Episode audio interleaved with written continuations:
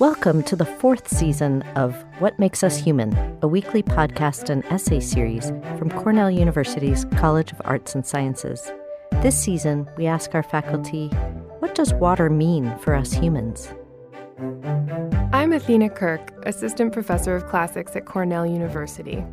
Water often weaves itself into ancient Greek poetry and song. A famous ode of the poet Pindar begins Water is best a reference perhaps to its absolute necessity to life. In Homer's Odyssey, the story of the hero's journey home, the waters of the ocean serve as the main stage. Much of the epic tale takes place on the sea, giving us a glimpse into how ancient Greek civilization understood humanity's complex relationship with water. The sea is what separates Odysseus from his home in Ithaca, but it's also the conduit that can bring him back home again. The poem begins with Odysseus' son Telemachus about to set sail to find out what happened to his father. For Telemachus, water is a medium for communication, for information, and for truth seeking. Proteus, the old man of the sea, gives voice to the connection between water and knowledge. Much like the ocean, Proteus is shifty and slippery, and he can change his shape at will into animals and even into water itself. Proteus knows whether Odysseus is still alive and where he's been all this time. Through Proteus, the ocean gains a communicative voice. When we first encounter Odysseus, he is deep in a struggle to harness the sea's energy without being destroyed by it. He has lost all his sailing companions in various misadventures, and he's building a raft to try to navigate the trip home. We might expect our hero to be the one person who can successfully overcome the ocean and glide victoriously into his home harbor, a quintessential display of humans' technological dominance over nature. But that's not what happens at all. Odysseus's raft gets destroyed in a storm and he almost drowns. As translator Emily Wilson renders it, then for a long time, rushing, crashing waves kept him submerged. He could not reach the surface. The clothes Calypso gave him weighed him down. At last he rose and spat the sour salt water out of his mouth. It gushed forth in a torrent.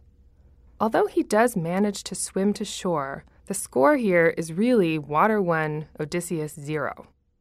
In Homer's poem, though, the game is rigged.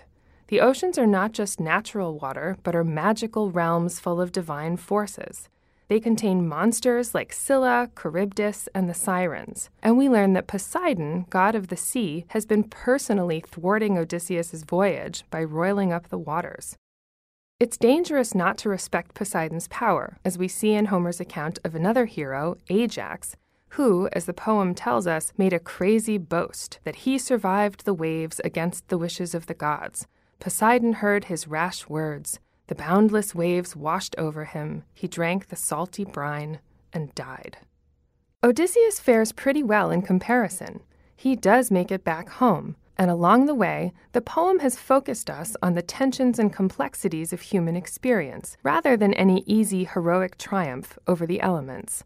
So, water in the poem allows us to explore the complexity of what it means to be human. Here at Cornell, we invite our own Ithaca community to join Odysseus on his water filled journey as we read the entire Odyssey in a new English translation.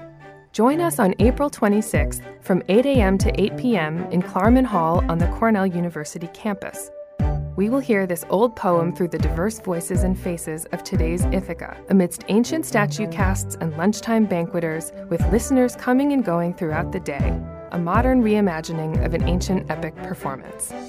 Join us for another edition of What Makes Us Human, brought to you by the College of Arts and Sciences at Cornell University.